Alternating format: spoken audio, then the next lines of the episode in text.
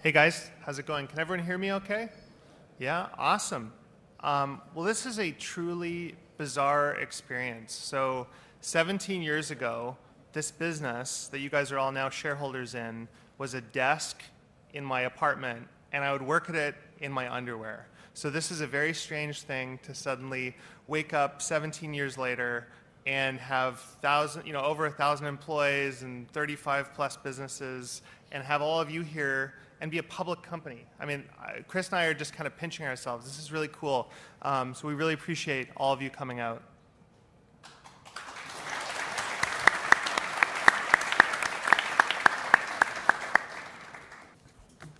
So um, here's how this is going to go.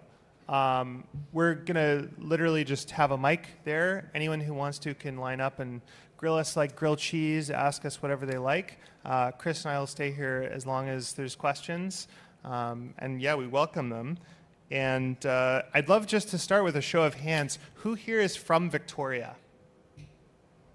Oh, wow. Awesome. Good contingent local. Uh, who here flew more than three hours to be here? Amazing. Who here threw, flew more than five hours? Who here flew more than eight hours? Who here flew more than 10 hours? Who here flew more than 15 hours? Who here flew more than 20 hours? Who here flew more than 25 hours? wow. Oh my God. Thank you. Yeah. Let's get a round of applause for those two guys. wow. and just, just so we know, who hold your hand up if you actually own the stock. I'm just curious.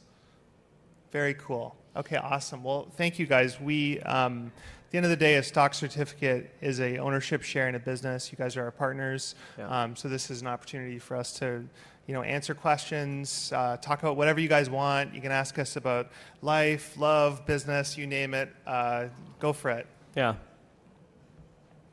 So the mic's the mic's in the center here. If you want to line up to ask, I just ask you if there's a long lineup, leave it to maybe one question and a follow up, and then re-queue. But for now, it's it's over to And you. if you sir. guys just want to, if there's people with questions, just maybe queue behind Dan. Good morning, guys. Dan Chan from TD Securities. We've heard a lot about AI. It's the uh, buzziest thing talking about now. You guys have some businesses that I think could be impacted from it, both positively and negatively. Can you just talk about how you're thinking about AI, what the risks are there, and what the opportunities are, and how you're positioning your companies to play in that space? Yeah, I would Thank say you. that we own businesses that are somewhat uh, potentially affected, uh, and we own other businesses where we believe that they could be profoundly, uh, you know, more profitable, faster moving, and that there's a lot of opportunity for us. So, um, to be honest, we really don't try and shadow box and figure this out. At the end of the day, we really try and stay disciplined, buy businesses for reasonable prices, and when we're playing in a world where things can be disrupted by AI. We just have to be that much more careful. Um, you know, in technology, we kind of think of businesses as sandcastles on the beach. And the further up the beach, they're safe. You know, the more safe they are. But at the end of the day, a storm can always come and wash them away. And so we have to be very, very disciplined and cautious in how we play in the technology world. And our way of handling that to date has been by uh, underwriting to very quick payback and conservatism, or buying long duration businesses that we feel have extreme stickiness, high switching cost, and that kind of stuff. So, you know, while we're very aware of the AI risk, we think there's some benefit. And, uh, you know, we are going to have certain businesses that are disrupted, but uh, I think that those businesses will uh, pay back far before they get disrupted. Anything, Chris? Nothing to add, actually. No. One behind me, so I'll ask another one. Sure. Totally unrelated, but we, we know you got that PE fund. What are your thoughts on how to how that's going to fit into the entire company? Any plans for it? How we should we be thinking about that? Yeah, so um, the history on that is during COVID, um, we felt there was going to be a lot of disruption and opportunity to buy technology businesses. And we had, um, you know, we really wanted to load the elephant gun and prepare for opportunity. And so we raised our first ever fund. Uh, we have an all star cast of incredible investors. And then we sat on our hands for a year. There was nothing to do because COVID uh, surprisingly actually boosted technology companies. Um, so we, we've now had the fund for what, four years? Something like that? Yeah, about three, I guess. and uh, we have some wonderful businesses in it. And the probably the most confusing thing about our business is that we have this private fund sitting beneath it.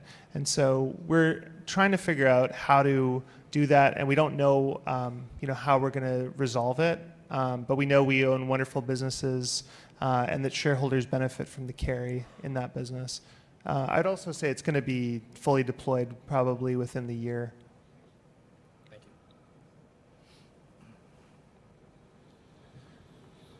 Hello, hello. Um, so I've got like a personal, well, not like the personal question just for me, and then another question about Dribbble and how you think about like acquiring businesses. First is, I might be buying an online business. Do you know a business lawyer that can help me buy? Steve? Steve, take Where's a Steve? Steve Seville, right okay, there. let's chat From after. Baskin. He's awesome. Um, and then my my real question is, when you, how do you think about the future risk of like potential customers not being there in the future when you're buying like an online business? Like when you bought Dribbble, what gave you the confidence that in five, ten years from now, um, there would still be demand for those templates? There would still be clients there. Like how do you how do you think about that? Because that's one of the things that I'm worried about uh, for the company I might be buying is that I'm just not sure how to price that in or how to even like have the confidence to know that in three, five, ten years from now there will still be demand there. So just so everyone knows, so Dribbble is a social network that we bought, uh, what seven seven years ago, something like that, um, and it's a place where designers congregate to share their work. Um, so people go there and they post uh, whatever they're working on. They share their portfolios, and by doing so, they get to connect with other designers. Um, and they also find clients, they find new jobs, all that kind of stuff. And so it's a really interesting social network. And Chris and I kind of think of it as we always joke it's like an airport business, right? A whole bunch of people congregate somewhere, and you can sell them all sorts of different things. And so when we bought that business, we were, um, you know, we knew it intimately. I was a designer; that was my original job, and we started with a web design agency. Um, and so we had a relationship with the founders, um, and we were very confident that this is something that had profound value to designers because we were designers, um, and we'd actually found a lot of our early clients on it. And so as far as we were concerned, as long as the design profession existed and as long as we didn't mess it up and abuse the community, we felt that people would keep coming back. And that's certainly been true. Now, when we buy a business, often we are thinking about ways to de risk ourselves, right? So if we're going to pay 10 times earnings, we're going, how do we double earnings in the next two or three years in order to pay ourselves back quicker to de risk, right? And depending on the quality of the business, we will pay a larger multiple potentially or be more comfortable with that. Dribbble was an example where we went, this is an exceptional, uh, unique business with an incredible network effect where almost every designer in the world um, either has a Dribbble account or visits, you know, once a week or so. Um, and so we felt very comfortable deploying capital into that opportunity.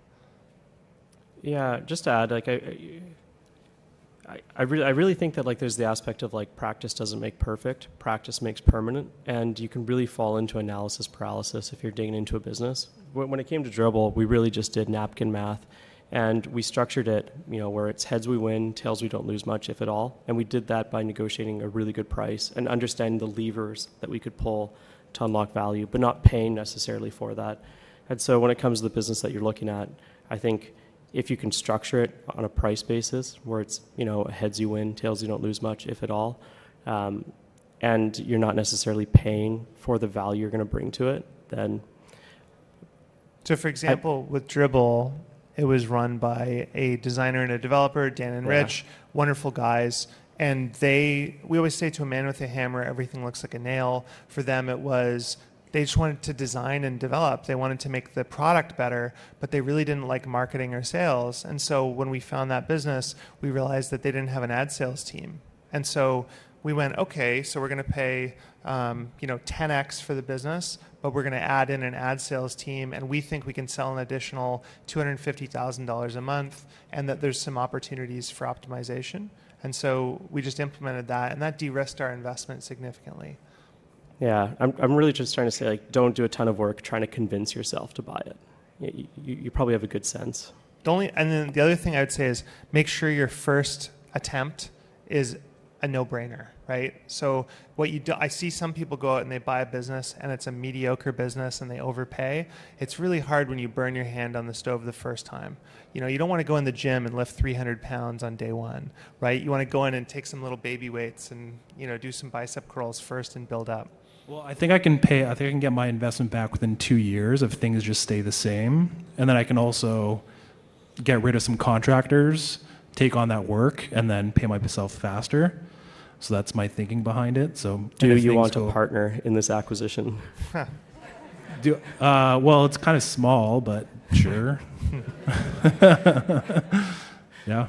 Great, thank you. Okay. Thank you. Oh, we might have to lower the mic stand here.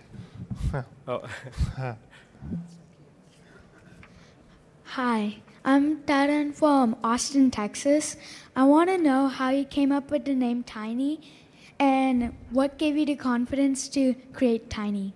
So, for I'll answer the first question. Um, so Chris and I looked around at all these companies that buy companies. You know, we would have lots of private equity firms reach out to us, and it was always these weird names like BlackRock, right? They just sound evil. They sound like pirates or something. There's another one. What was the debt fund? there's always that. Oh, uh, Grey, Grey Wolf. Grey Wolf. Which yeah. sounds like a spider, right? And we just wanted something friendly, and we thought Tiny was kind of humble, and at the time we were tiny, frankly.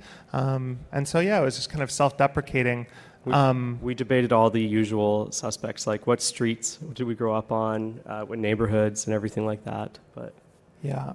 And then um, the courage to grow it. I mean, to be honest, we never planned this. You know, if you'd asked us, asked us even five years ago, would we be a public company? Would we be doing the level of revenue we are doing now? We would absolutely uh, have no clue that this was coming. Chris and I really had humble ambitions and just kept staring at our feet and walking forward. And then we looked up one day and we climbed a mountain. So, Yeah. yeah, it's uh, there's no plan. Yeah, I'd say we're flabbergasted by even all of this right here. It's it's amazing to think of.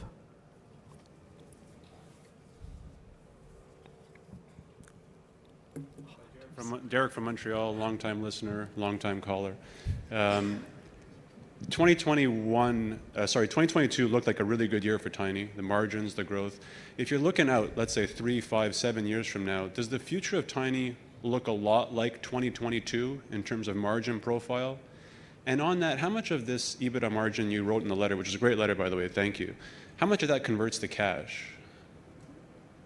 So, um, if you email David, he could give you an answer in terms Okay. of that. Uh, I don't do public math, Okay. um, but I would say that our businesses are mostly digital, so they don't have a lot of reinvestment and capex and that kind of stuff. Um, so, you know, generally it's post tax is what's left over that's investable for us. Um, David, any thoughts there? Yeah, it's a pretty good proxy for free cash flow. Okay.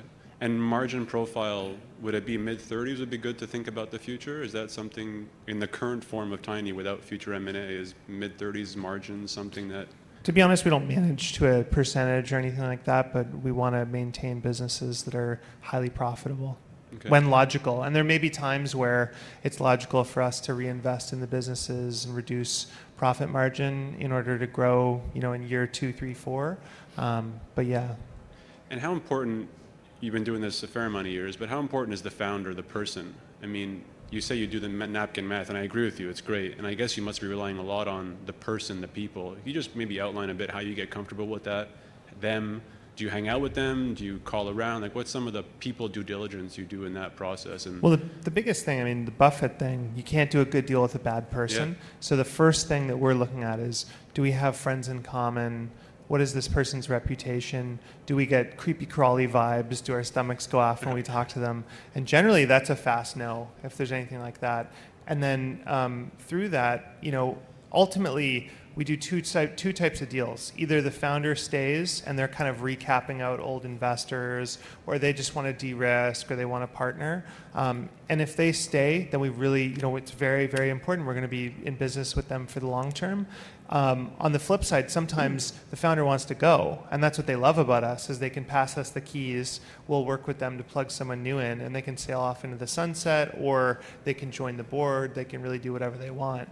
Um, but the number one thing is we have to do business with good people because you know, we've been in business for almost 20 years. We've had negative experiences. We've worked with bad people before, and life is just too short. We always joke that you could come to me and tell me that there's some horrible crisis, and if I look around the table and there's good people, everything will be fine and I feel great. But if there's bad actors, Yeah. everything is hell. And then just one more. Yeah, yeah. You're new to being a public company CEO, Chris, Chris as well. And how often do you think you'll travel to meet investors, be on the quarterly calls, if you hold any? I'm just curious. Is it going to be Berkshire 2.0 and Mark Leonard 2.0, or is it something new you guys are going to do and go hold a conference once a year, or this is it, maybe the AGM? I think this is it. I mean, Okay. you know, they, they have uh, Woodstock for capitalists. We're a little younger, maybe Coachella for capitalists. I don't know. but um, at the end of the day, I mean, we, well, we don't want to spend our time flying around the world doing investor relations. That doesn't mean we're not going to talk to our investors. If anyone wants to talk to us, they can always email us. We're happy to meet people here in Victoria. Um, but we just don't want to be we don't want to be spending all of our time doing that. We want to spend our time investing and operating the business. So I would say we're very much in the Buffett Munger kind of camp. Okay, good to hear. Thanks. Thanks. I'm William from Adelaide, Australia. Um, and I was wondering, I've got two questions, one similar Oh, to you're the you're the 25 hour travel no, guy. Slightly over 20. Okay, okay. If you include layovers. Um, uh, so I guess given technology and internet businesses have sort of a history with um, a lot of disruption in that space, how do you take that into account when evaluating a business, especially given that you want to hold it for the long term? Sorry, what do you mean distraction? How do you, sorry, disrupted. Disrupted? Disrupted. Oh, Yeah. so how do we think about a business that could be disrupted? Yeah, and make sure that what you're buying you think will be a durable and sustaining business. Yeah, I mean, I'd say the the the more of a sandcastle moat that you have, so the more vulnerable the business is, the cheaper we want to pay for it, right? So there's there's there's a right price for everything. Um, you know, we joke that we've bought oil tankers that are sinking in the middle of the ocean, but there's $10 million of oil in there and we can buy it for a cent. That's a deal we might do. Um, but in order to, but what, you know, we'd much rather buy a cruise ship that's sailing to Hawaii. All day, every day, I want to be buying cruise ships, boarding them, enjoying the sun deck. I don't really want to do the oil tankers, but every once in a while, there's one that's so swashbuckling and exciting that we'll go do it. And this, thank you. Um, and the second one was, I guess, it's been a short amount of time since WeCommerce and, and Tiny went public. Has that changed sort of how you see things, how you operate? I know sort of Mark Zuckerberg was famous for saying that it brought a sense of maturity to the company that he wasn't expecting. Um, yeah, sort of too I early? think um, I think there's something really nice about having a board of directors and forcing ourselves to kind of on a quarterly basis zoom out and get a sense of everything that's going on and have people to bounce ideas off of. Feels like more of a team sport, whereas Chris are kind of like we're like tennis partners or something, and now we've Yeah. got we've got a little bridge club or something going. Um, so that feels really good. Um, and I'd say that you know going public, getting public, is uh, what did I say? Um, the best problems are interesting, challenging, and fun. Uh, going public is uh, challenging, uh, difficult, and uh, and and hard, right? And and important too, right? You don't want to mess any of this stuff up. So you know, we would be looking at phone-sized books of uh, you know stock options and all these things that define our future, that, where you can only do it once. Um, and that was really stressful. But now that we're through it, we're really excited to be investing. Thank you. Good morning. Uh, I just bought uh, eight shares today, so I don't know if I'm count. I count as a shareholders. Uh, but Security. yeah. Uh, well, after this question, I can go. uh, so basically, my question is: uh, I think there are a lot of uh, founders, uh, business people here. Um, as you grow your business, uh, what's kind of lessons you learn uh, during the way? I mean, it's already very hard to manage like a small team, but now you have like a team of like a thousand people. It's obviously very different uh, from uh, when you were very small. Yeah, that's kind of my question. Well, I'd say two things. Um, you know, businesses are just groups of people, and people are complicated. Um, so we are. I would say Chris and I are more therapist than business executive a lot of the time, and that incentives really, really matter. Over and over and over again, we see that when incentives are aligned, when people think like owners, or when they're incentivized based on the things that we care about, the behavior follows suit, and that works out very well. And when there's a misalignment of incentives, things don't generally go well. Um, what, what else, Chris? Well, one of the, I'd say one of the learnings has been um, going from being very operational and being able to jump in and just see a problem and solve a problem is very satisfying. What's hard is um, kind of having to step back when we have so many different CEOs and so many different companies and having to sit on your hands, story tell with them, and let them make their own mistakes and let them burn their hands on the stove and hope that they'll learn the right lessons, but without jumping in and being prescriptive. That's a fundamental shift of being operational to what we do now. That's been uh, an interesting learning experience, I'd say. Yeah, we. I remember we had dinner with Charlie Munger, and Yeah. we asked him, you know, this exact question: Don't you get frustrated, you know, when you see a CEO not doing a thing that's highly logical? And he said that, you know, he'll go to the Coca-Cola headquarters, and there'll be billions of dollars of opportunity for very simple things, but that he's learned not to exert that, to ultimately choose the CEO, let them do what they're going to do. And I remember saying, like, do you think you can change people? or change people's mind and he said absolutely not Yeah. right so we accept that when we hire a ceo we have to think they're a good person and we have to align with their direction where they're going and we have to leave them alone and there's been instances where a ceo does something that we might not agree with and we have to bite our tongue and be supportive and sometimes it works and sometimes it doesn't but it's uh, it's kind of interesting Thank you. Uh, what's your favorite restaurants in Victoria? uh, part and parcel Pars- oh, yeah. yeah it's very good hey Hi, Rufaro from Maker Capital. So this is a question more about your journey. So I was curious as to, in the early days, how did you scale sustainably, and also what was your north star, and how did that change over time? So um, we scaled sustainably by not having access to bank debt or venture capital.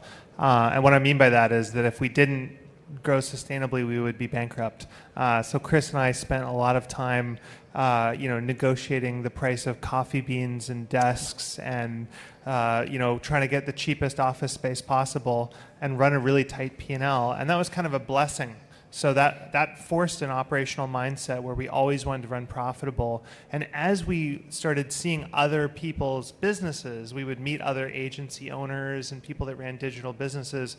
We would be shocked and appalled when we would look at their P&L and see the amount of waste and bloat. And so that kind of created this tremendous opportunity for us um, to start implementing our approach to these businesses. Perfect. Thank you. Thanks. Hi, Chris and Andrew. Uh, thanks for hosting us today. This has been uh, great so far. Uh, my name is Amir Rehani. I'm from West Vancouver. Um, I had a question with regards to risk. So, Warren at Berkshire says the chief role of the chief executive officer at Berkshire is to be the chief risk officer. Um, now, this is where the insurance business is very similar to the investing business. You try and come up with the odds of something happening and charge the correct premium. Uh, a good insurer will try and come up with the odds of a building being blown up by a terrorist using bombs, as an example. Um, a brilliant insurer will try and daydream and come up and think about something that's never happened before. What about a passenger plane flying into a building? Sorry for being so dark, but it's never happened in the history of the world.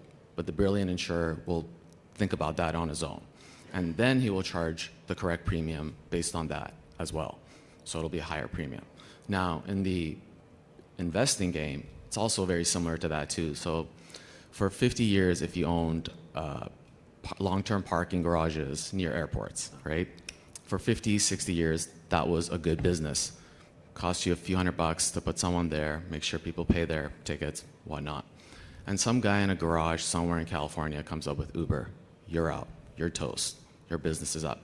So my question to you is, as chief risk officer at Tiny, both of you, do you daydream about you know things that have never happened before in the history of the world because they seem to happen all the time? Absolutely. I would say that's all. uh, My girlfriend can attest to this. Uh, I, I think like only the paranoid survive. And I spend all of my time reading about financial history and trying to understand just how bad things can Hey guys, um, Christoph Apple. I'm from South Africa, but recently moved to Victoria, so easier commute this time. Um, I have two questions. The first one is relates to Aeropress. If you guys can just chat about that a little bit, because it's one of the bigger acquisitions for the company. And uh, you mentioned that you guys tend to take sort of an advisory role with a lot of your CEOs, but with a company like that, you've got some very specific strategic decisions that need to be made up front. So you've got your independent retailers, you've got your direct-to-consumer channels, and then you've got your big box guys. So the interplay between those three channels and the, dis- the decisions you guys made in terms of strategy upon acquiring that entity and what role you played versus the CEO played. So that's just the Mm. first question. You can talk about that, and also how's Aeropress doing? Yeah, so um, we hired an incredible CEO, Gerard Meyer. He ran SodaStream. He was the one that scaled it in the United States. Uh, very similar in a lot of ways. Uh, he's a total coffee fanatic, an amazing guy. And at the end of the day, we are when we meet somebody, we are looking for uh, alignment, in alignment of vision. And Gerard is very logical and cares about product innovation. And he has a lot of experience with brick and mortar retail. And then what we kind of layered in was the e-commerce side. So we have um, one of our investors, John Becker, who's here, who's scaled some massive e-com businesses. Uh, he co-invested in that business and is kind of advising the business as well. Uh, we've sprinkled in a little bit of talent on that side, and um, I'm very optimistic about e-commerce in that business.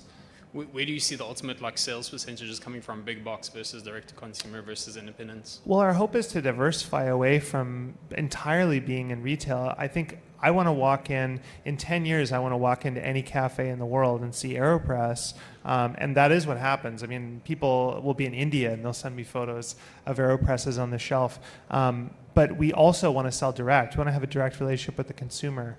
Um, and, you know, our margins are better. Uh, we can directly email them. There's a lot of advantages to that. Uh, the second question is a little bit more personal, so maybe Chris, you can handle this one first because you uh, tend to be the quieter one in the group. Um, there are a lot of business partnerships between individuals that fail. You guys have been working together for a very long time. I assume it started from a business context, it's become a friendship. It's now on a public platform with a, a, a publicly listed com- company. What do you guys do in order to make sure this relationship works? Um, and what are you guys going to continue to do to make sure the relationship works? Both from like an investor standpoint, but also like personally, you guys live in the same town. You have a lot of similar friends. Um, I'm just intrigued to know for any of us that do work with co-founders, partners, or if we're looking at getting involved with someone in business, how do you guys stress test the relationship? And what do you guys do on a on a therapist standpoint, like you do with some of your CEOs? What do you guys do with each other? Yeah, it's funny because we have we've done therapy together, but uh, We actually have. I Yeah. assumed so. Yeah. um, I find it I find it interesting. Like you know, I, I keep thinking a lot of people kind of reach out and just ask how to find a great business partner, and I always think starting off looking for a business partner almost sets up to fail because you guys might outgrow each other sooner than you think. Andrew and I really did start off uh, just kind of as coworkers. And even now, I don't know if I'd really say you're a friend, but um, we're really good mutual acquaintances. but I, I, I can't stress that enough, actually, is like starting off, um, working together, building trust, and getting kicked in the teeth together over and over. And adversity builds memories, and we've had a lot of adversity together um, where we've struggled. And anytime we're kind of bickering at each other or fighting, we have that hardship to always fall back onto. It does feel almost like a, a spousal relationship when it's like that. And I'd say we both are constantly growing and reading more books, which makes us better and more effective communicators with each other when it comes to conflict. And so, yeah, I kind of think if you're looking for a partner, if anyone's really looking for a partner, I think step one is just go out and start doing things. Don't look for the partner. And when you find someone, just naturally gravitate towards and push yourself to still grow and be a better and better communicator. And I think that's what works here. So, Chris, I went into I was clueless financially. I didn't understand anything about how to read a P&L when I first started the business. And I would look at the bank balance on day 30 and go, "Okay, it's bigger than on day 1. Things are good." That was my level of accounting proficiency. And I knew that I needed to get somebody in who actually understood accounting and finance and that whole side of the business. You know, at the time it was only like 7 or 8 people or whatever. And I go into the bank to get a credit card and they say, "Oh, um, you'll have to go back into Mr. Sparling's office." And I expect to see some gray-haired man, and this guy is uh, 20. I mean, now he's 37, and he looks like he's maybe like 25. look like I'm dying. And nine years old, and he's wearing this big baggy suit, and he's infectiously friendly, and we we start chatting, and on the wall I can see, you know. Uh, employee of the month over and over and over again. Just like really, he's just got this really great energy, and we hit it off. And at the end of the meeting, I say, Chris, like, you know, are you going to work at the bank long term? What are you thinking? And he says, Well, I was thinking about going into accounting. And I just blurt out, Do you want to be my CFO? now, I don't recommend that kind of hiring strategy. It doesn't work most of the time. In this case, though, it was this incredible partnership that got launched. And the way that the partnership developed was um, we would have I would I would have problems, you know, in the business, and Chris was the over and over and over again the person that would be in the boardroom figuring it out with me. We felt like we're in the foxhole together. Yeah. And over time, Chris started expressing interest in actually not only just being a shareholder, but buying into the business and putting his own money at risk. And so it felt equal in that way. And so that's part of the reason we run the business as co-CEOs. We've always been about this idea of total equality in, in how we manage. And when we disagree, we will fight. But there's always this feeling that at the end of the day, within 24 hours, we will resolve it and we will hash it out. We have this very nerdy system of kind of writing out, okay, what do we agree is true, and we go through it all. Yeah. Um, but it really is like a marriage. Yeah. Yeah. Could you expand on that conflict resolution piece? So there's a great book called Making Marriage Work by John Gottman, and uh, it's it's really useful. But effectively, they have a fight resolution framework, and you can use that. We often use that um, when we've got an employee or a CEO who's feeling frustrated. I'll use the same methodology. Chris and I use it. Use it with my girlfriend. It's incredibly valuable. Yeah. Thanks a lot, guys. Appreciate it. Just a fun side story. I'll never forget my very first day with Andrew. I was dressed up to the nines, um, for myself at least, which is not that dressed up. I'm standing on the street corner of Fernwood Road and Gladstone in uh, the neighborhood Fernwood, and Andrew rolls up 30 minutes late, screeches to a halt, jumps out of his car, pops open the trunk, grabs all these papers and hands it to me. He's like, I'm so glad you're here. I'm so glad you're here. Why are you dressed up? You don't have to dress up. I don't have room for the apartment, uh, so I've rented you a basement suite two doors down. Just knock on the door, introduce yourself. I'm late for something else. I'm so glad you're here. And he jumps in the car and rips away. And I, it was one of those moments I had to buck myself up, knock on this door, and say, apparently there's a basement suite for me. And the whole time I'm thinking, I'll go back to the bank, I'll get my job back. this is not going to work. And, uh, it really was, though, the first year I feel like learning the business together. But yeah, it's amazing I've stayed. And we're glad you did. Um, hey guys, it's uh, Milan from Lyra. Uh, nice to see you guys. Um, so I'm going to ask another tiny capital question because I, I, I do think there is a good amount of shared interest with the pubco because you're both getting the carried interest as well as probably the largest share, largest LP in the fund is the pubco, mm-hmm. correct? That's Okay, right. Yeah. So then, when you look at that and you're saying, okay, we'll finish deployment sort of by the end of the year, what do you sort of set as expectations in terms of that fund returning capital to the pubco as well as to the other LPs? Is that sort of a five-year, 10-year fr- timeframe? And then you, sort of your expectations on carry from that for the pubco shareholders? So I'd say the large majority of the businesses that we've acquired in the fund are cash flowing, and we will over time issue dividends. And as we issue dividends, not only will the pubco receive some of those dividends for its LP stake, but also receive carried interest as well.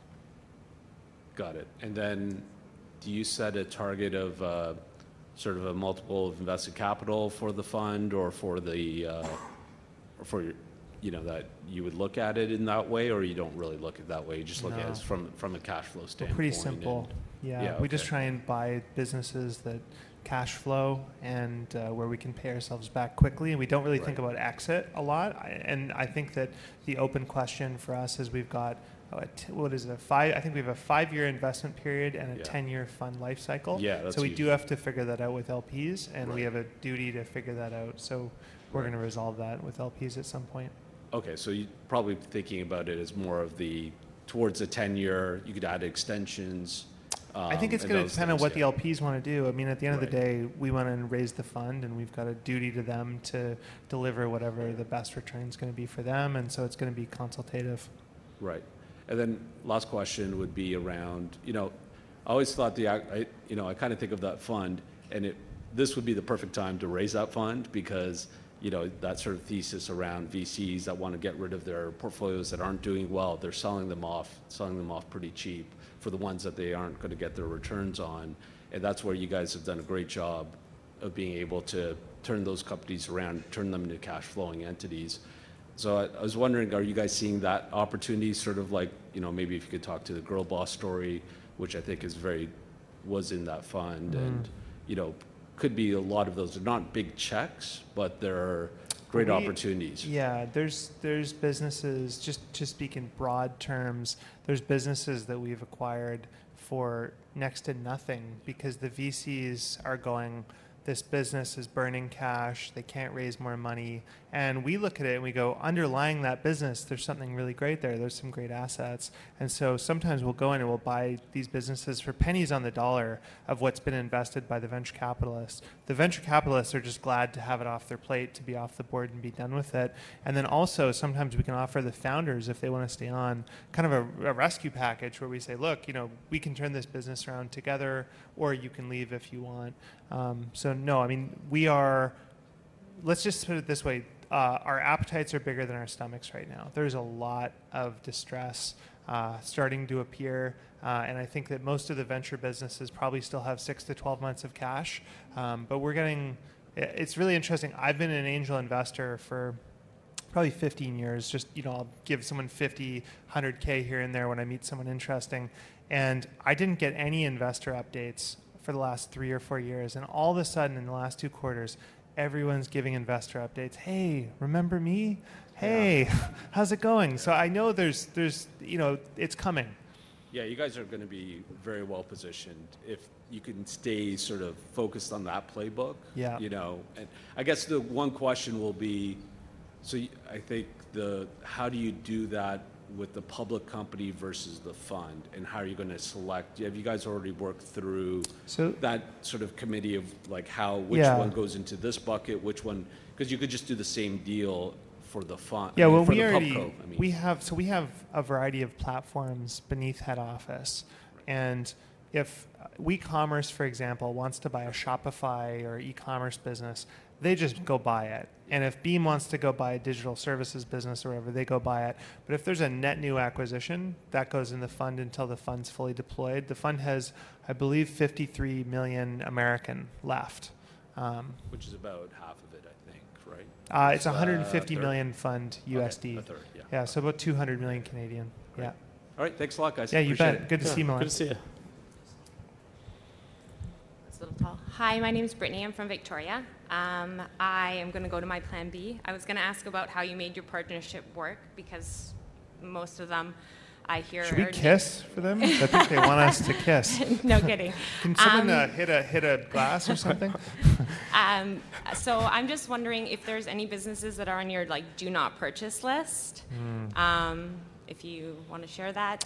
Uh, well, we own some restaurants personally, and I'd say often those are should be run as nonprofits. Those are very hard. Uh, I think Yeah. any any business that a lot of people want to get into is a hard business. There's a great saying by Charlie Munger: "Fish where the fish are." And what he means by that is, if you see a fishing hole, but there's a thousand aggressive fishermen and women, and they're all elbowing each other out of the way to catch a few big fish, you don't want to go to that one. You want to go to the tiny little uh, fishing hole off the beaten path.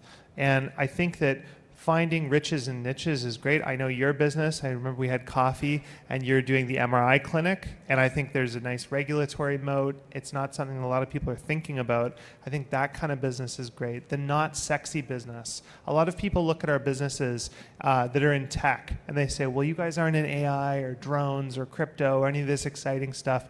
Um, but we think boring is beautiful. I mean, we own businesses that are kind of cast aside or misunderstood. Uh, we, we love those businesses because there's not a lot of competition. And to be more granular, like, do you actually have an internal policy that says, like, do you not buy? You don't have to answer the business, but like, do you not buy this business? No. maybe like businesses in the um, we don't like wholesale transfer pricing risk so if we buy a business we once invested in a business where uh, it was dependent on the price of zinc this is years and years ago. It was a stock that chris and i bought and uh, the price of zinc went down and the business went bankrupt and we lost everything in the investment and we didn't understand that risk at that time so we really avoid anything with uh, big wholesale transfer risk. So, like an example of wholesale transfer price risk is, um, you know, why are there no New York restaurants where the restaurant that have existed for more than 25 years, where the restaurateur is not also the landlord? And it's because over time, the restaurateur will improve a space, becomes a very popular destination, and the landlord ends up being the net beneficiary of that long time, over the long term. And so we, we do tend to try and avoid those, but even then, uh, at the right price, I very much follow the Howard Marks approach.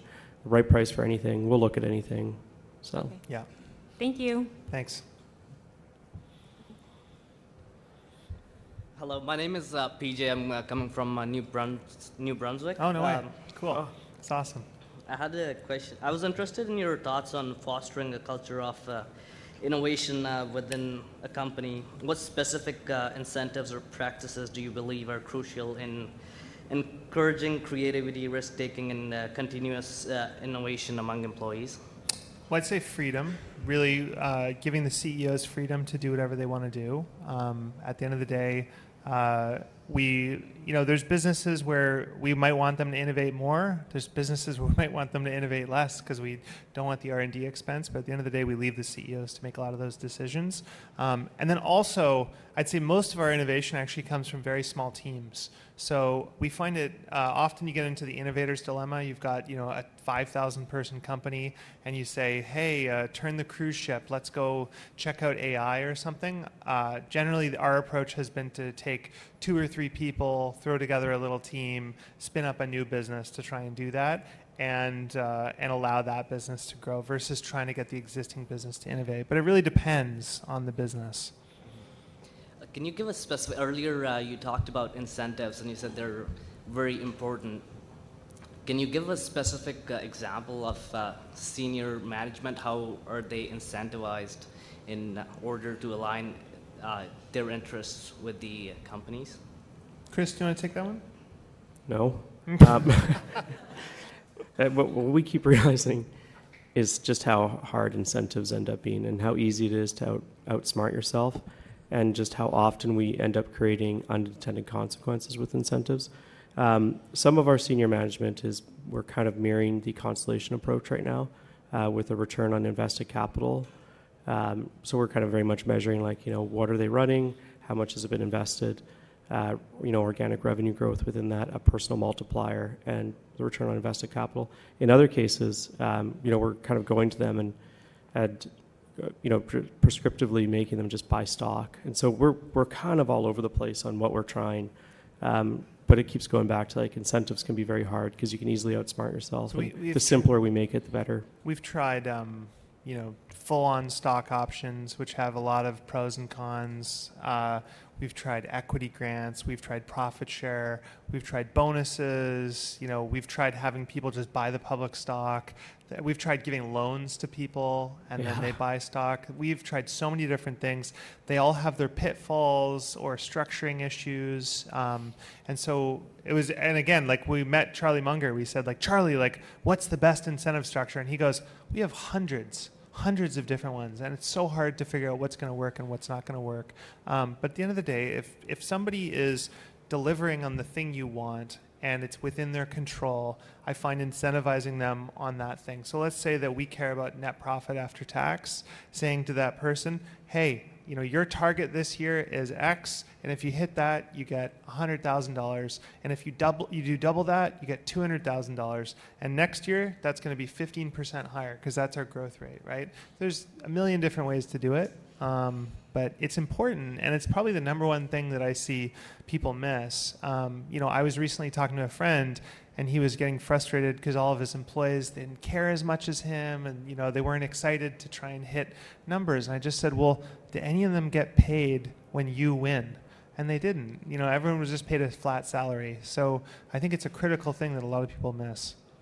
And just the last question: Any public company CEOs uh, currently, other than Warren and Charlie, that uh, you like and admire? Uh, well, there's a very wise man named Mr. Steven Myhill Jones who runs the Daily Journal Corporation somewhere around here. Uh, I don't know where he is. He's still, oh, there he is. There he is. Let's get a, hand, a round of applause for Steve. Steve. Steve's actually based here, um, so he runs a company for Charlie Munger. Um, we love Steve. Uh, I've known Steve for 15 years or something. Um, we follow, um, you know, IAC. I think Yeah. we've learned a lot from uh, Joe Steinberg and Leucadia and Jefferies. Um, who else do we like? Uh, Mark Leonard at Constellation. Yeah. Um, you know, all the usual suspects. Yeah. Thank you so much. Thanks. Hi there. My name is Jolson Popoff, and I have a two-part question for you guys. I just wanted to know what's your guys' main, every one of you guys' main city of residence right now? Uh, we both live in Victoria. Everybody lives in and Victoria? Dave is in Toronto. In He's, Toronto? he's half Toronto, half Palm Springs. As you can see based on the tan. Nice. Um, so full And Vancouver. Vancouver. Sorry. Okay, Yeah. so all in Canada. Yeah. So I went to uh, my first millions not too long ago, and I actually saw you, Andrew, and these gentlemen right here actually running it, and they did a great job. Um, and in part of that, you guys were letting people bring up business ideas to you, and they were mostly Canadian ones. Um, and that you guys live in Victoria or in Canada, you get a lot more visibility to obviously Canadian businesses, and that excites me because 85% of your, your stock owners are here today, so that's a real big grasp in Canada. Do you guys see obviously a more influx in Canadian businesses that you see that you're dealing with and that you're getting, you know, opportunities with that you wouldn't if you were, you know, living previously in California or anywhere? And does that help or hinder you guys living in Canada and trying to run a tech business? I think it's a huge advantage for us because, for the reason I, I shared with Taryn earlier, which is it forced us to be disciplined and profitable. I think if Chris and I were based in San Francisco, we would have started a startup, we would have sold to Facebook, and we'd be two miserable guys who worked at Facebook right now. Um, so we're glad that didn't happen. Um, in terms of Canada, I mean, I find Canadians are a little more down to earth. Maybe I'm biased. Um, so I like dealing with Canadians, and whenever we get an opportunity to buy a Canadian business, that's obviously wonderful. We have a kinship with the with people that are Canadian, um, but I would say we look globally. So we're looking at you know businesses in New Zealand, uh, Australia, Europe, you know, you name it. Perfect. Thanks for everything. Thanks. Hi, my name's Carlos from Victoria, and uh, I've got a question. Oh, get that right. Um, with the economy coming, uh, you mentioned that you have an elephant gun and going to maybe deploy some capital in the next year or so. Um, you know, you said the investment newsletters are coming your way, and I think the monetary supply, the money supply is shrinking, credit's tightening.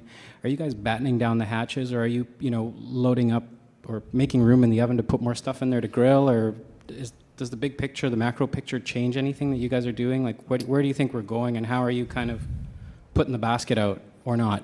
Well, we don't really manage to the macro, right? Um, we mostly focus on individual businesses. So I think if the business is dependent on macro success, so for example, would we buy a home builder right now, right? Uh, maybe if it was in a region that didn't have a lot of homes, but in general, you know, we're kind of not going to want to bet on a macro super cycle or something like that. We've looked at some businesses um, in more conventional brick and mortar world where they have very inflated earnings right now because they have been in this super cycle of everyone renovating their house during COVID or something like that. Those are businesses we are very, very cautious on. Um, we are kind of barbell. So we are both paranoid and terrified and totally aware of all this stuff. And we are also licking our lips and excited to go shoot some elephants. Uh, and there's a lot of really wonderful businesses out there where I think founders and VCs have been overconfident for a really long time in terms of potential outcomes. And now everything is kind of coming, coming back down to reality. So I think that gives us a lot of opportunities. Thanks. Hi, good morning. Uh, Jeremiah Katz, uh, 35 minute uh, plane ride together. So um, first, I've been in the public markets for uh, over 20 years, um, and uh, I haven't seen an event like this, so thank you very much. I think it's pretty cool, and uh, I'm. it'll it'll be pretty interesting if, uh, if other companies uh, start doing this more, definitely on the smaller side. Um, uh, my question I have is why public and why now? So we've always wanted to be public. Um, Chris and I have always admired Warren Buffett and Berkshire, and we've always felt that eventually we wanted to go public. And for us, when we did WeCommerce, that was us dipping a toe. We had never done anything in the public market, and in fact, we'd actually never raised outside capital. Our first capital, our first outside capital uh, was Bill Ackman. We had lunch with Bill Ackman, and he said, "Hey guys, I really like you. If you ever do th- anything, I'll back you." And so when we saw the opportunity to do WeCommerce, we went to Bill uh, and we did it. And we were terrified that we were going to have a terrible experience. But you know, hey, it's not our core business. It's this secondary thing, and we actually loved it. We had a really great time, and we felt that we benefited massively from being able to access capital markets, access debt, uh, better debt markets. Uh, you know, being able to issue stock, being able to buy back stock. So I think if you're a true capital allocator, being public is the optimal thing, um, and so that that's why. Great. And uh, other question is, for back here in 10 years, what does Tiny look like? Very long beards. uh, I don't know, to be honest. I don't. I don't. Um, you know, if you'd asked me ten years ago, um, what will your business be? Because it wasn't yet called Tiny. I would have said, "Oh, I'm going to have uh, ten, you know, project management SaaS businesses and my design agency." So I just don't believe in being able to predict that. What I can predict is that we're going to keep compounding uh, and buying more wonderful businesses. Um, but that's about it. I don't know how we're going to evolve and change over time. Yeah. Good. Thank you very much. Yeah. Hi, uh, I'm Daniel Stoyak from North Van. Uh, so m- my question is. We need to get a taller mic stand for Uh, you. oh. yeah, my question is, what is your guys' strategy for retaining talent at Tiny? Like, what do you look for for when you hire people? Hmm. Uh, Well, I think um, really just treating people well is probably the most important thing in terms of what we, how we retain people. I mean, we've had employees that have stayed with us for. I think we just had someone leave after 16 years. Um, so we've been lucky. We've retained people for a really long time, and at the end of the day, I think providing people a work environment where they have a lot of flexibility and freedom and treat them well. Um, on the, and then you asked, how do we, what do we look for in talent? yeah, what do you look for in talent? Generally, I would say we look for people who are uh, switched on, they're reading, they're a good writer, they're a good communicator, um, and they're low drama. You know, I love working with people where, um, you know, we can just be on the same page and get stuff done.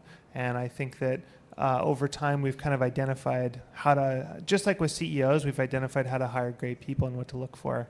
Uh, the other, only other thing I'd add is just finding people who have already done the thing you want, right? Now, with Chris, I got incredibly lucky, right? But generally, when you're hiring a C- CFO, you want to hire someone who's done it before and has done something at the scale that you want to grow into. And so, um, for example, if you are running a $10 million ARR SaaS business and you want to get to 20 million ARR, you should hire the head of growth who's taken a business in the past from 10 to 20. So that's kind of how we think about it. Cool, thank you.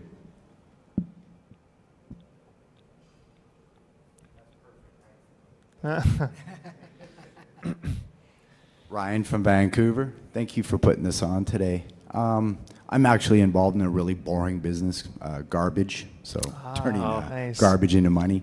Um, now with um, climate reporting standards coming out, um, one of them being the 51107. So all publicly listed companies need to report on their our climate reduction strategies. How does how does Tiny um, anticipate kind of um, uh, I guess improving this metric, showing showing emissions reductions? Um, I noticed that a lot of tech companies, whether it's Microsoft, Amazon, Shopify, are starting to invest in companies that actually produce carbon credits to, hold those on their balance sheet. What's what's Tiny's strategy for this? Well, I think we're going to solve climate change. No, I'm just kidding.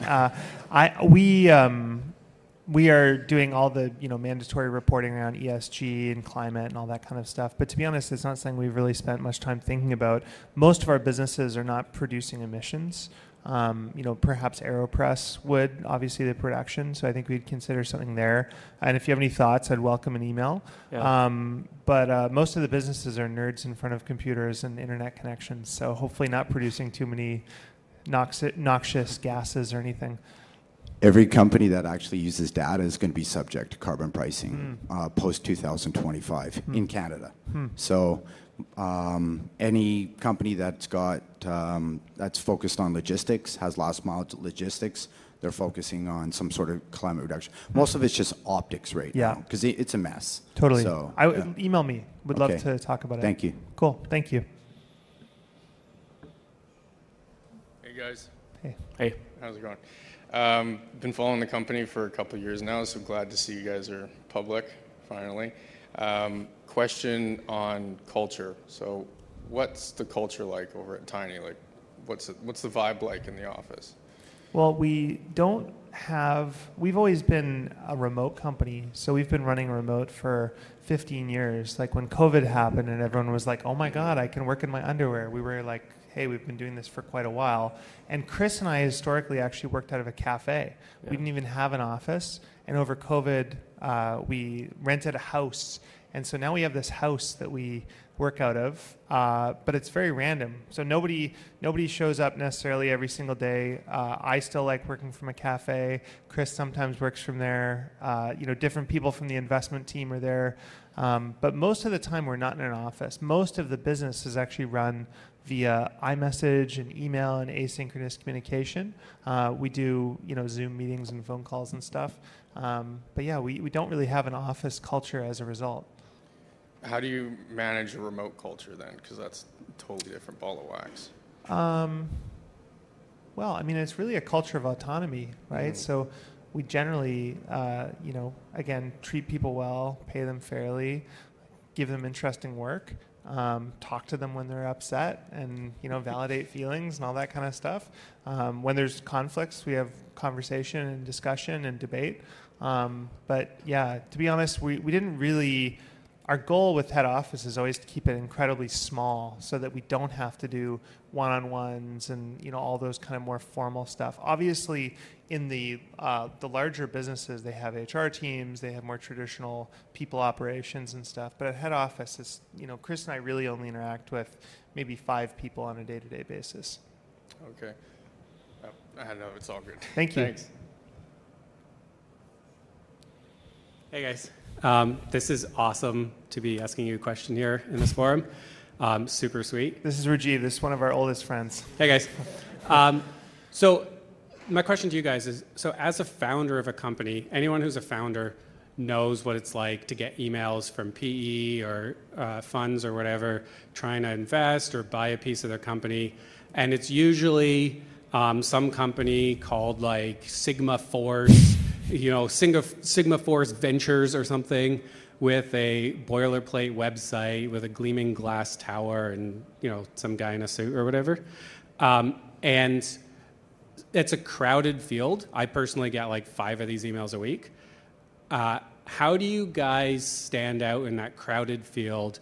Um, what's Tiny's unfair advantage in terms of the pitch to founders? Why, you know, when a founder is getting five of these emails a week, um, how do you get them to to take your call and be excited about selling to Tiny? Totally. I mean, our Tiny was really born out of our own experience. I think the best businesses often come out of a problem that you personally have, and then there's that moment, like in the infomercial, there's got to be a better way.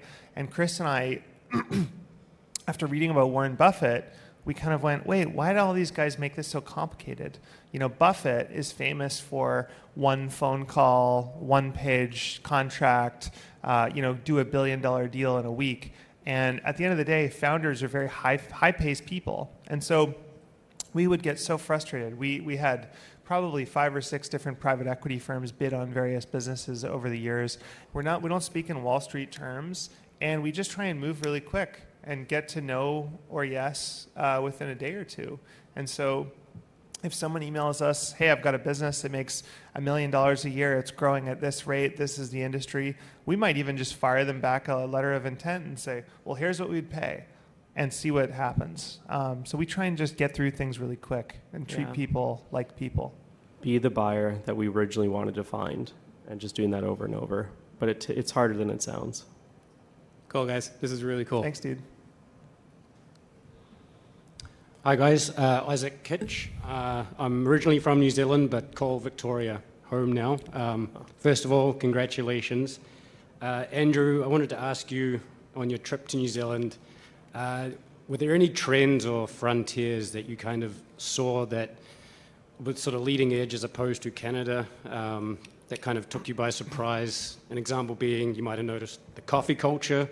We didn't give Starbucks the middle finger, but you know, independent coffee shops really reign supreme down there. Hmm. So um, I joked that when I went to New Zealand, I fell asleep on the plane, woke up 10 hours later, and landed, and I thought my flight had been redirected. And everyone that I talked to was Canadian and had just had a stroke and talked funny.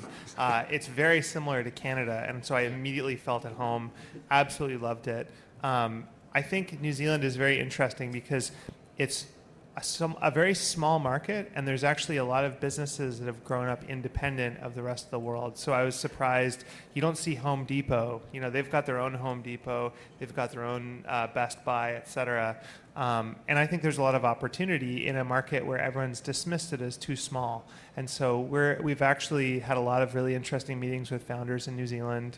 Uh, I love visiting. It's a beautiful country. I definitely want to go back. Um, and there's a lot to like there.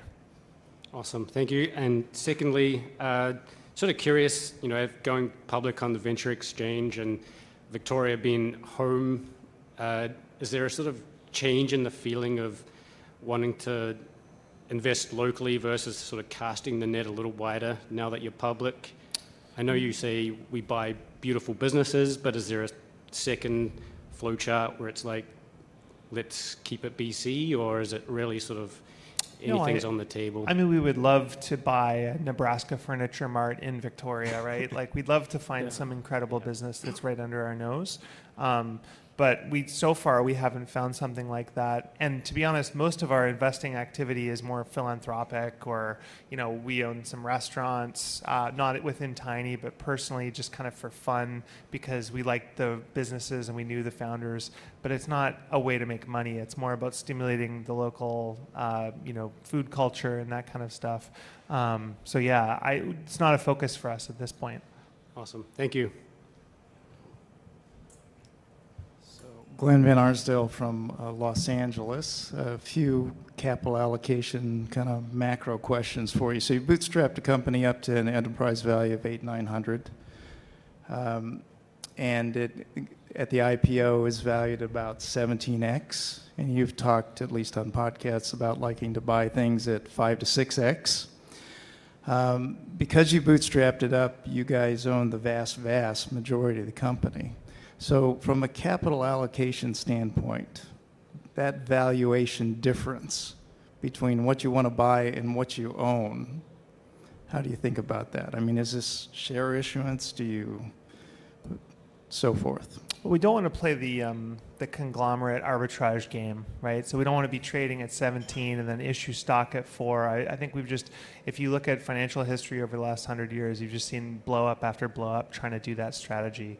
Um, so to be honest, when I when when I say on a podcast we like to buy businesses at 5x, the way I really think about that is I want to I want to pay back pay ourselves back in cash in five years. That can mean that we pay 10x and we double the business or triple the business or whatever it is in order to achieve that profile, or it can be buying a business incredibly cheaply.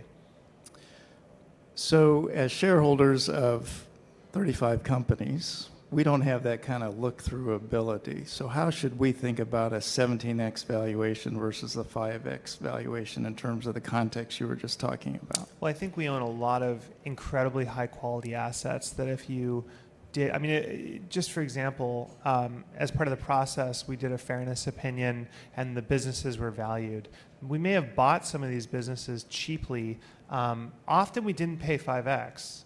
You know, for example, there's businesses in there where we paid 10x, 15x, but we've managed to get a payback in five years by growing them.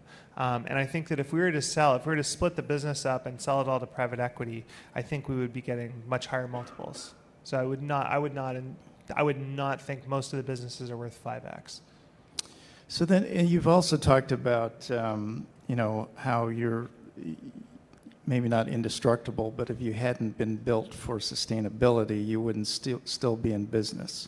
So when you bootstrapped, you did it without debt, and now you have not insignificant amount of debt. Uh, talk to us a little bit about the safety around that, or what, what you're Yeah. seeing. Charlie Munger has a great quote. Um, he says, Debt is like a knife on the steering wheel. You have to be a good driver.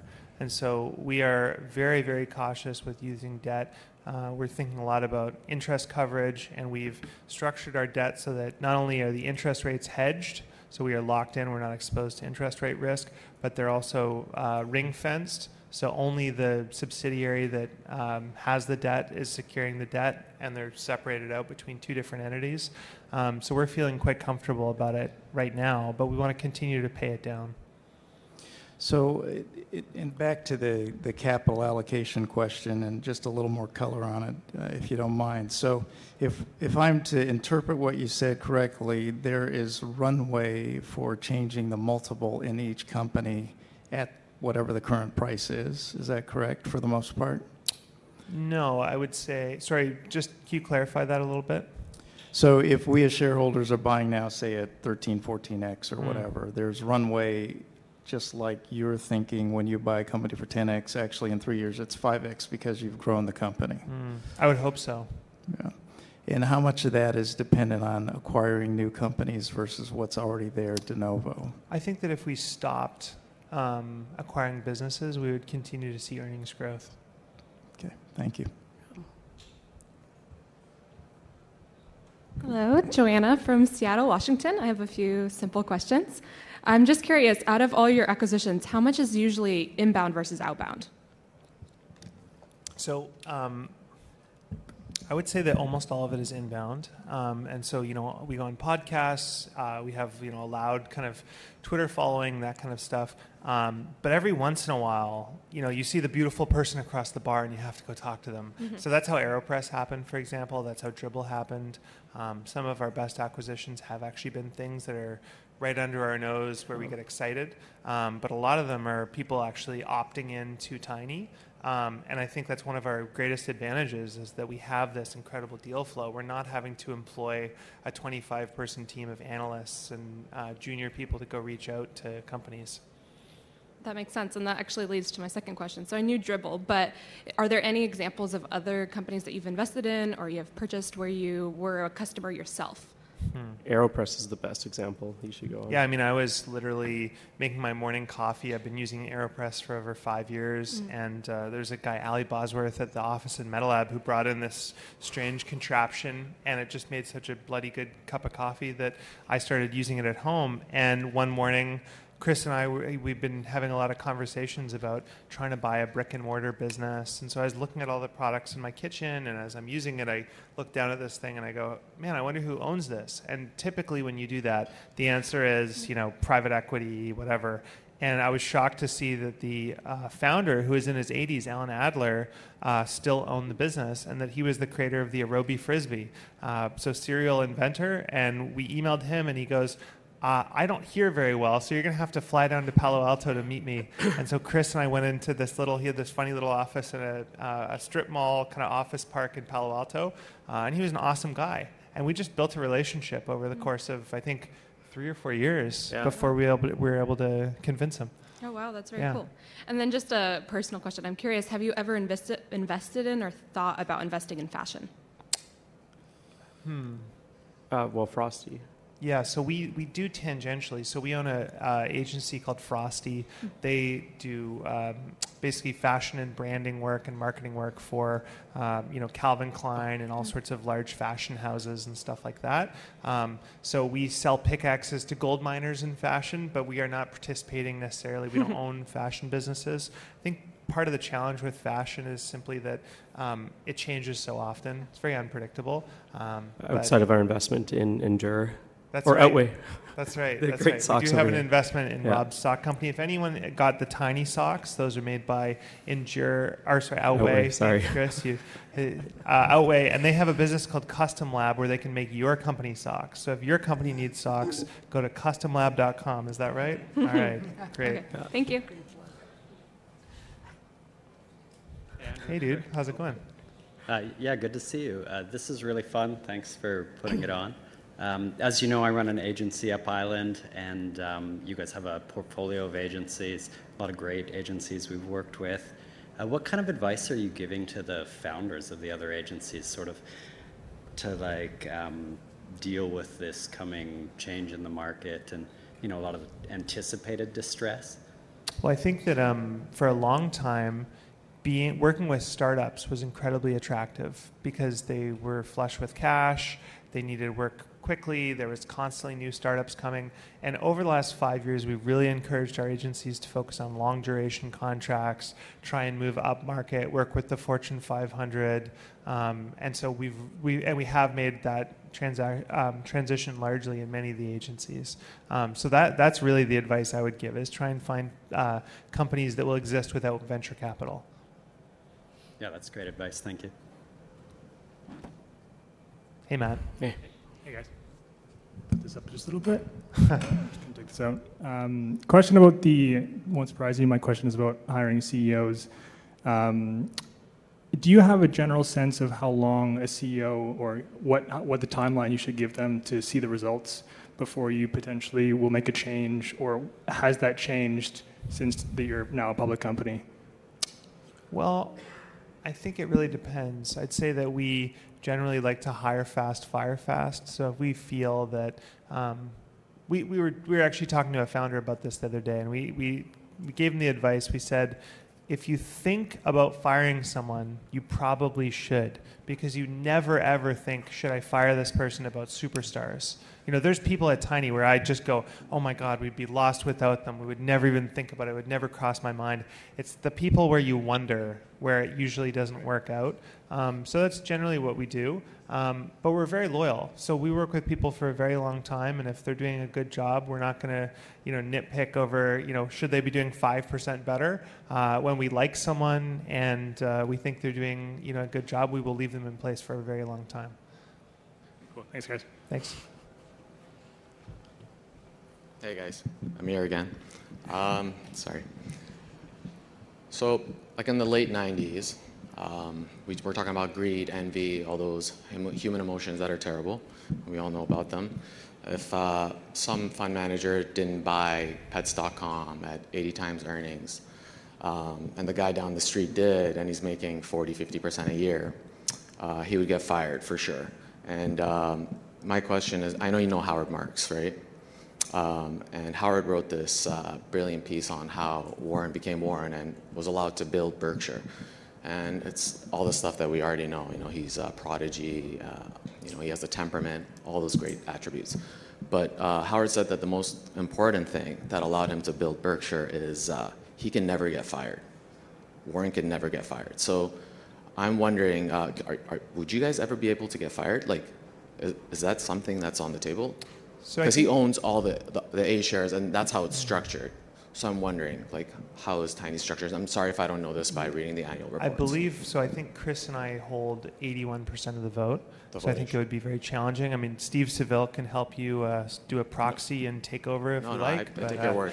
No, no, I take your word. I, Yeah. I'm just wondering, so you can sit in your tiny office and not buy Pets.com and Yeah, we don't worry about that. And I, I uh, you know, the, the best defense is, hey, look, look how aligned we are, right? We have, we have pretty much all of our net worths in this stock, as do everyone at Tiny. Um, and so when someone, you know, we've, we've had this situation before with investors where they say, you know, what the heck, you're sitting on cash, shouldn't you be moving? And we just, you know, the best defense is, it's my money too, and I've put in you know just as much or the same amount as you as you have, and I have just as much to lose. I think that alignment uh, really solves that problem. it is, a, it is a small detail, but it's so important. Like, Yeah. yeah. So thank you. Thank you. I appreciate it. Especially for decision making. I actually think more than even a fear of Buffett being taken away, I think that permanence in mindset is really powerful. So, Absolutely. yeah. Absolutely. Thank you, guys. Howdy, howdy. My name's uh, Spencer, and I run a local dog walking business. Um, my question's unrelated to that, but it seems like Tiny's the buyer of choice in uh, many of the markets it targets. Uh, and you're seeing a lot of money flowing into similar sort of holding co opportunities, sort of like Tiny, with terms popularized by like Warren Buffett and yourself. Um, if you see found, founder-friendly terms sort of becoming a commodity, how do you see that affecting Tiny's long-term position as a buyer of choice in the markets that operate? Um, and do you think there's enough quality assets in that market to sort of support um, the rush of buyers into niche internet businesses? I think it's fascinating. I mean, you look at Warren Buffett, he's got, what is it, 60 or 70 years of doing what he's doing.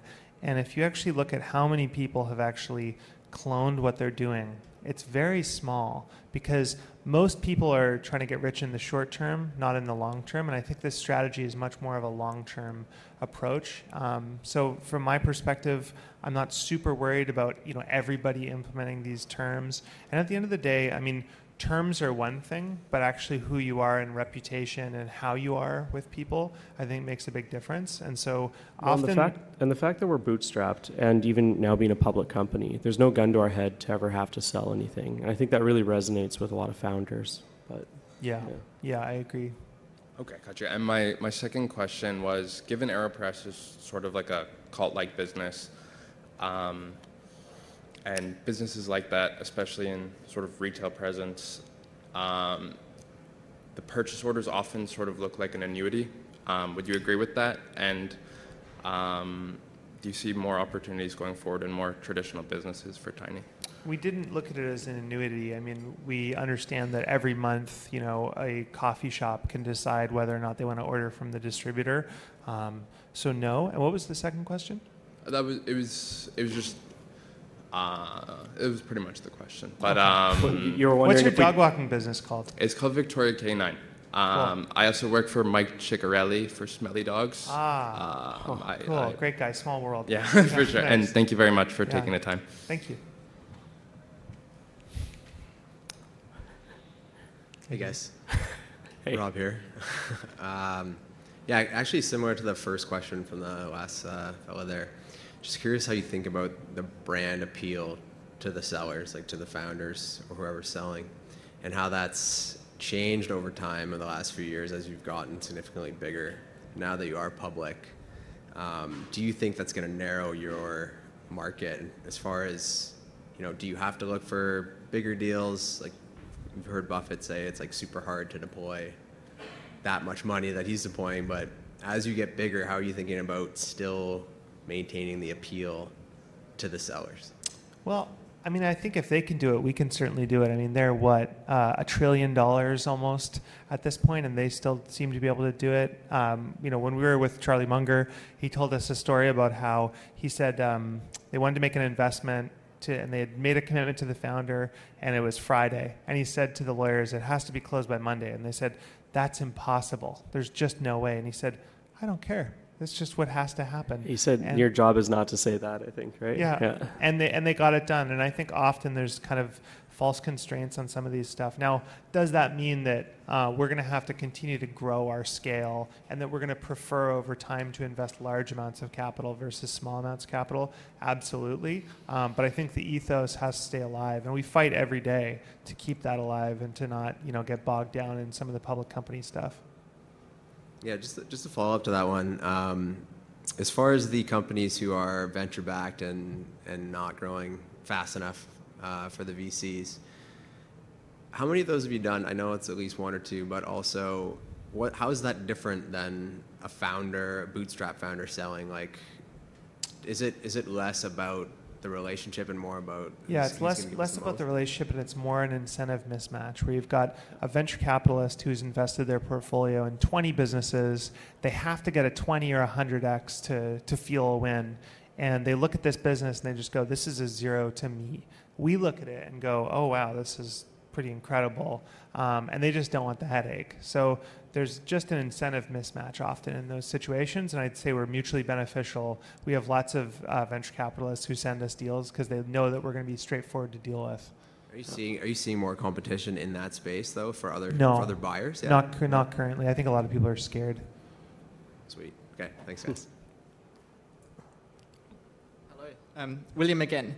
Um, to take an example from the world of VC, and I understand there's a difference, but firms like Andreessen Horowitz will back multiple people who are the same, trying to do the same thing, whereas firms like SoftBank will just back one and go sort of all in on that.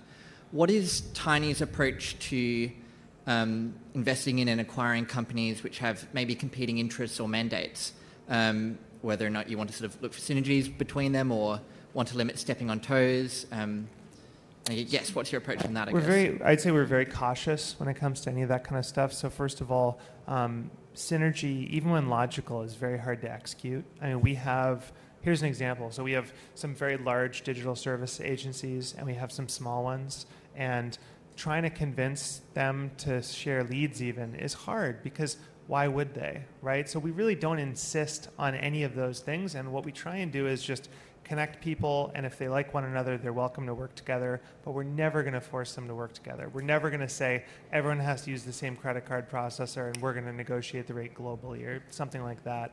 Um, so yeah, that's how we think about synergy. Uh, what was the other question? Um, yeah, I guess it, it, I mean, that sort of answers it really. I guess it was in terms of um, not like lim- wanting to not acquire companies which might tread on each other's toes, or if you're okay with that. Well, I would say we're not ruthless. So I'd never, you know, I don't want to take, you know, buy AeroPress and then buy another coffee press company and pit them against each other or something like that. But I would say, you know, we would consider buying another business in the coffee space, and you know. Yep. Thank you. Um, and a second one, and whilst you two own the vast majority of the company.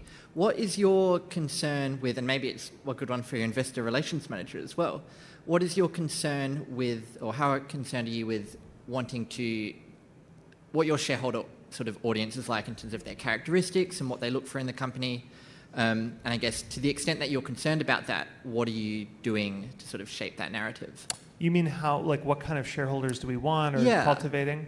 I kind of think you get the investors you deserve. And our whole plan right now is like we're just focusing on the long term and we're not trying to shadow box in the near term at all. But Yeah, I would say that we want people who think long term, um, you know, who are not freaking out about week to week aberrations in stock price, um, people who could be partners and, um, you know, and good people. Like I said in the beginning, I love looking around this room and seeing so many people that seem lovely. I mean, I know a lot of you don't know others. Um, but yeah, ultimately, we're really looking for people who are going to think long term and will uh, treat, treat us right and we'll treat them right. Thank you. Morning, Andrew and Chris. Uh, my name is Kulendran. I'm from Kuala Lumpur, Malaysia. I have uh, two questions. The first question would be How do you build and recognize your circle of competence? And my second question is Do you see Tiny spawning new businesses from within, or is it just going to be acquisitions moving forward? So, uh, the test I always have is could I explain this business in one or two sentences to my parents? And if that's true, then that's something I probably want to invest in. As soon as it gets really, really complex and muddy, um, you know, we don't love that. We like really simple business models. Um, and I think that the circle of competence you know, we very, very gradually expand it, right? We'll learn new industries, we'll make small investments in an area and start learning it. And sometimes we'll burn our hand on the stove or stick a fork into an electrical socket and not do that again. Um, you know, for example, we bought um, we bought some job board businesses. We bought one job board business, and it was incredible business. We still own it. WeWorkRemotely.com, and we had this thesis that oh, we'll go and buy five more of these. These are amazing. Well, it turned out they're actually really hard, and we had lightning in a bottle, so we don't pursue more. Um, in terms of starting businesses, um, I would say that Chris and I are both very entrepreneurial and that we have ideas or different people within the company have ideas. So we actually have a little studio within the company where when we have an idea, we'll launch it. We just launched a um, basically like audience building for um, you know influencers and social media um, Foundry. Uh, launched that two days ago, um, but it's really us just tinkering. We don't know if anything's going to come of those, uh, and we're not spending a lot of money. We're just you know putting 50k into an idea and seeing if it goes somewhere. What about you, Chris? How do you build and recognize your own circle of competence? I think Andrew actually kind of covered it well. But honestly, I, I, I, keep thinking the only way to really learn is to keep doing new things and at the same time reading books. And it's really tough to just learn from reading or anything like that. But doing and reading in tandem is a great way to cement lessons from other people. And so that's all I typ- typically do. Thank you. Thanks. Hi, my name is uh, Philip Nelson. I, I'm sorry. Sorry, sorry. Just, just so you guys know, we got about 15 minutes left. So if you got a question, jump up there because we'll close it down after that. Hi, uh, Philip Nelson. I moved to Salt Spring from Alberta about two years ago. I'm a filmmaker uh, raising for my next film project and have been increasing my luck surface area over the last two years. And I noticed you were at attended the Oscars this year, and I'm curious if you have any particular interest in the film industry or entertainment industry.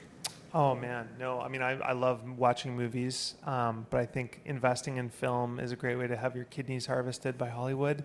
Uh, we there's a long list of really smart people who have gone into Hollywood and bought studios and all that kind of stuff, and it never seems to work out. So I'd say for uh, Tiny, no, we steer clear of that. Um, and no, I'm not. I'm not. That was just a fun, silly thing. How about uh, technology in the entertainment business, like um, 3D cinema and uh, Well, VR and things like that? I just don't think we know very much about it, to be honest. I mean, I think we're going to participate in VR and AR via our digital services businesses like MetaLab. They're very, very keen to start um, playing with the Apple Vision Pro and all that kind of stuff. But in terms of buying businesses in that space, it's not somewhere that we have deal flow. It's not somewhere we look at. It's not something we understand. And I look at that as almost like deep, tech. You know, it's something a little further down the line. Um, never say never, but it's not something we're thinking about actively. Sure. Cool. Thanks. Thanks. Hey guys, thanks for putting this event on and thanks for the uh, free swag. That's good uh, mirrored reciprocation. Uh, just a quick question for you. Capital allocation was mentioned quite a bit in the letter. How do you measure your capital allocation and your performance? Thank you. Well, ultimately, we want to grow earnings per share. That's it. Thank you. Hello. Hi, I'm Kim Ewan. Oh, maybe a little closer. Oh. Good height. So I'm an app developer, dating app right now, and I was just wondering, there it's a competitive space. A lot of your companies are that you acquired are in competitive spaces, like they're going against Shopify or other places like that. What makes you choose them? Like, what about them is different enough for you to say they can hold their own space within this space? Hmm. I'd say it, usually it's in the boring corners. So, for example, in Shopify, the way we started was we started building themes for Shopify, and there's no venture capital participating in that, right? It's not something that there's a lot of competition. Over time, there's been more and more. Um, but those are the kinds of areas that we like to play. Or we like to find a business that has some sort of uh, moat, so like a high switching cost or something like that, where people get trained on it, their staff are trained on it, they're embedded, it's recurring revenue, they don't want to rip it out. Um, so we'll look at stuff like that. I think it's very, we've looked at a lot of Shopify businesses over the years, um, and a lot of them are very commodity. So it's very easy for a competitor to come along, offer the exact same thing, and they can switch in 10 seconds and pay $2 less a month. Um, that's the kind of stuff we're trying to avoid. Thank you. Thank you. Hey guys. Hey. Uh, hi, Colton Davey from Nanaimo. Uh, it's good seeing you guys. Um, I had a question about uh, like in your shareholder letter, you said that like your portfolio companies, you try to like maintain the DNA of them, and over the long term, how do you how, do you have like a top-down plan to to do that as like, kind of like people flow in and out of them, Hmm. right? Well, I think um, we really focus on, you know, changing the leader at a company is like doing brain surgery. You have to be very, very careful. You have to make sure there's a really good match. And so, um, otherwise, the patient bleeds out. So, uh, really, when we hire a new CEO for a business, we are very thoughtful in terms of making sure that they resonate with the founder's ideals. And they're not going to come in and mess with the thing that makes the company great, but only enhance it. Um, so that's generally how we think about it.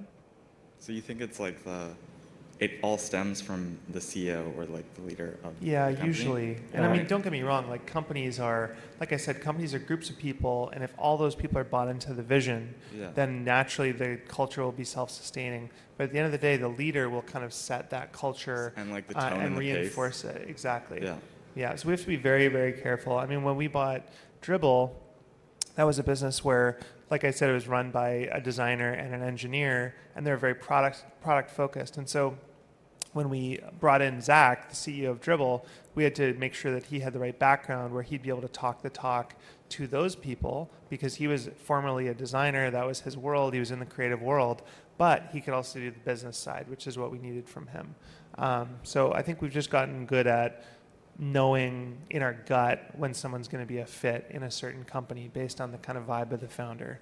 And we stay business. out of their we stay out of their hair. I don't think culture can be prescriptive from the top of the holdco down to an operating company. I think it is, as Andrew's saying, within these each separate, distinct groups. Yeah. Yeah. That makes sense. And then the other question I had was when you're pitching to uh, like LPs for your fund, did you like was there a specific thesis you had? Because like it's it wasn't because it's not like geolog like geographical based, right? Mm. Like Well, we basically we basically said, look, there's been this huge run up in venture capital, and we want to go buy technology businesses uh, as there's distress. That was kind of our thesis, um, but very much the tiny ethos. You know, our deck walked them through different sorts of deals we do, how we think about a capital allocation, you know, all that kind of stuff. Was it raised after? We raised it before. We raised it in 20, end of 2020, I believe. Okay, so you could kind of like you leverage what you already been doing, right? Yeah. Okay. Thank you. Thank you. Nice one. Hi, guys. Uh, David from South Carolina. Um, first question is just a clarification question on the fund. What I'm hearing or getting the sense of is that after this fund has been fully deployed, it sounds like you guys don't have appetite to raise future funds after No. this, right? Okay, great. Um, second question is your philosophy on stock-based compensation. Uh, you know, a lot of tech companies have given themselves a bad rap for using it too aggressively. It's one of the items that you adjust for in your adjusted EBITDA. So now that you're a public company and moving forward, what is your philosophy on stock-based comp? Well, we love what Mark Leonard does at Constellation. So what he does is he basically has people rewarded on return on invested capital or something, some kind of metric that they control. They get paid a big bonus, and they commit that they're going to take at least seventy percent of that money and put it back into the stock. And so we have that incentive structure with some of our leaders, certainly in the platforms. Um, but on a case by case basis, there are instances where we may use um, stock options. Um, it just depends on which subsidiary and what's logical. But we are also allergic to silly stock options. We do not want that to be the way that everyone's compensated. We don't. We look at them as lottery tickets. Yeah, I think the board compensation and how that's changed is a really good indication of our, you know, where we want to see things progress to, which would be individuals actually buying stock on the public market. Gotcha. Okay. Um, in the past few years, the pandemic years, a lot was unusual um, in the world, but especially, uh, but also in, you know, how businesses behaved, how valuations behaved. If you kind of think through that period and the investments that you've made, the acquisitions that you've made in that period, do you think that uh, some of the your own expectations got distorted on anything that you say, wow, we, we the moment of that time, whether it was kind of the e-commerce trajectory or um, whatever else, that you look back and say that was something that maybe we miscalibrated what the world would look like once it started to normalize? No, I wouldn't say that. I would say that um, you know we were really shocked. We would talk to founders, and they would say, "My have I have one million EBITDA, and my company's worth two hundred fifty million dollars." And that was kind of where it would end, right? At the end of the day, we have to be able to wrap our heads around the cash flow and the payback. And so it was pretty wild for us, and it was a test because prior to that, we'd been in a feeding frenzy where we are just constantly, you know, there's just so many deals out there from 20, what was it, 2014 kind of to 2020-ish, and then everything went insane, and we kind of felt like frustrated. We were sitting on our hands and waiting um, to do deals. So now that there's actually, you know, reasonable valuations coming back, we're pretty excited. Yeah. Um, but no, I wouldn't say that, you know, any of our acquisitions were modeled based on some kind of like insane, you know, the world has changed kind of thesis. Okay. I got one more, but I'm make sure. You... Oh, no, go for it. Go for it. Uh, just one other question, which is, I think, probably related to how you think about the structure of, of Tiny. Um, you announced that you recently kind of grouped your digital services businesses under the Beam name and umbrella. I wonder if you could just elaborate on the decision of, of doing that and what functionally it means. Yeah. So um, basically, we started with MetaLab. That was the original digital services business. Over time, we realized that MetaLab was outgrowing uh, certain clients that couldn't service anymore, but it still had a lot of leads. And so we went out, we bought Z1, and we started expanding into a variety of different businesses. At a certain point, we realized, hey, this is a platform. This is something that actually needs its own monitoring and tending to, and that Chris and I just can't keep 30 plus businesses in our head and we can't coach and mentor all those CEOs. Do, will we pick up the phone for them? Absolutely. Will we spend time as needed? For sure. But we can't understand those businesses deeply. And so we started realizing that we needed platforms where we could have a capital allocator and a CEO to monitor the businesses, work with the CEOs, hold the bar, set incentives, and if we if it was logical to buy more businesses within. And so that's where you'll see um, you know Jordan and Pradeep running WeCommerce and Beam. Okay, so does that imply that there's kind of a some soft guardrails on how far afield you could go into other types of businesses? Because if if you think, oh, we should have a platform that has a team that can coach businesses of a certain type, but then you acquire, say, a coffee business or something totally unrelated, and you've got to coach them, or you need to find someone to coach Mm. them. Um, I'm just trying to Well, we don't- we triangulate don't- you let- think let about me- how let me far put it this way: you if we um, if we bought five more businesses like Aeropress in the coffee space, I think we'd probably form a platform uh, for coffee. We just have them focused. Now, I also believe that people who are really really smart and read a lot can learn other businesses. And so, if logical, if Jordan came to us at WeCommerce and he said, "Guys, I found this incredible SaaS business, but it's outside of e-commerce. I've negotiated an incredible price. I know exactly how to grow it. This is in my wheelhouse." I think we would say awesome let's do it Yeah. um, so we don't want to box in the platform ceos necessarily and just because we have a platform doesn't mean we're necessarily going to buy more so you know the fact we own seven agencies doesn't mean we're going to buy 10 more right okay great thanks guys thanks So we've got, uh, yeah, come, come on. So Yeah, why don't we two, two more people in line. We'll finish up here, Great. and if you guys have any closing comments, Perfect. then. nice hair Thanks. Does it look like a coffee to you? I don't know. Uh, I'm Steven. I run a kind of a fledgling media business on the side that's uh, from a YouTube channel about tennis into trying to be a media business. And I'm just wondering, on your scale of hard to easy businesses, where would you put media, like news media? Um, and then in 2023, would you focus more on subscription revenue or advertising? And is Tiny going to look at media businesses going forward as it's kind of a hot So we have looked at a lot of media businesses. We've bought a couple. They are really hard, and I think what works in media is being hyper focused. Um, so, for example, if you have a newsletter, there's a guy I know named um, Edwin Dorsey, and he has a newsletter where he just all he does is he posts uh, CEOs who got fired, CFOs who got fired, and companies that have proxy battles, and that's an email newsletter. And the reason that's incredibly valuable is because there's all these people at hedge funds who are, you know, short or they want to do activist takeovers, and they just want to know when that happens. And so people pay $1,000 a month. And so he has 100, 200, 300 people paying him $1,000 a month. He's got an incredible business doing a very boring thing. I love that. What I don't love is you going out and saying, I'm going to replace the Toronto Star and, you know, I'm going to make a national news business because there's so much competition for that. So I think stay local, stay small, stay niche.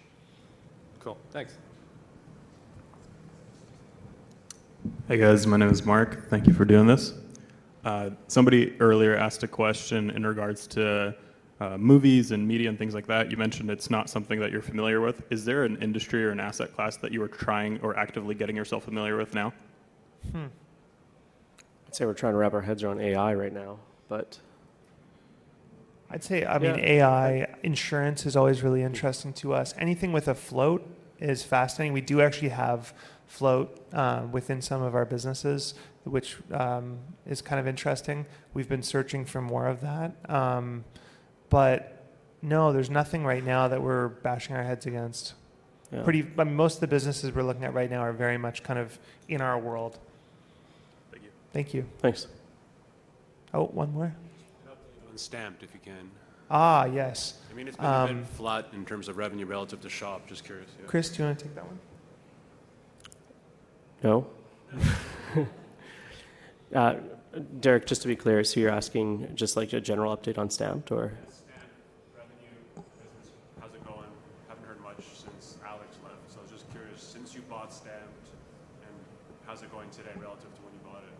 Yeah, I'm pretty. Stamped is one of the assets that you know, especially in the merger, um, as we thought about like you know using WeCommerce as a platform to potentially take Tiny public. Stamped, I kind of think, is one of those still not well understood understood gems, kind of broadly. Um, we have a new CEO who's running it, who took over a few months ago, Mike Berardo, and he's pulling a lot of really interesting levers in the business. Um, you know, I'd say the e-com category broadly has suffered a little bit. Uh, you could see this really reflected with Shopify, and Stamped, no different, saw an impact when it came to the funnel. Um, but what that team is doing has me very excited, um, especially over the course of this year. So it was part of our thinking with the whole deal is there's a good asset there. But I'm, I'm not going to speak to the revenue at this point, sorry. a little bit on the expectations of Stamped from when you originally met them and bought them to today, looking backwards? The part that's been hard has been um, when we bought the business, we kind of knew that the CEO, Tommy, the founder, was this solo mountaineer who piled everything on his back and he'd jump into the trenches and do all this hard work. And we kind of identified that you'd have to hire 10 people to replace this one founder. And the way that the deal was structured, because he you know, forced it that way, is that he was only going to linger for a very short duration.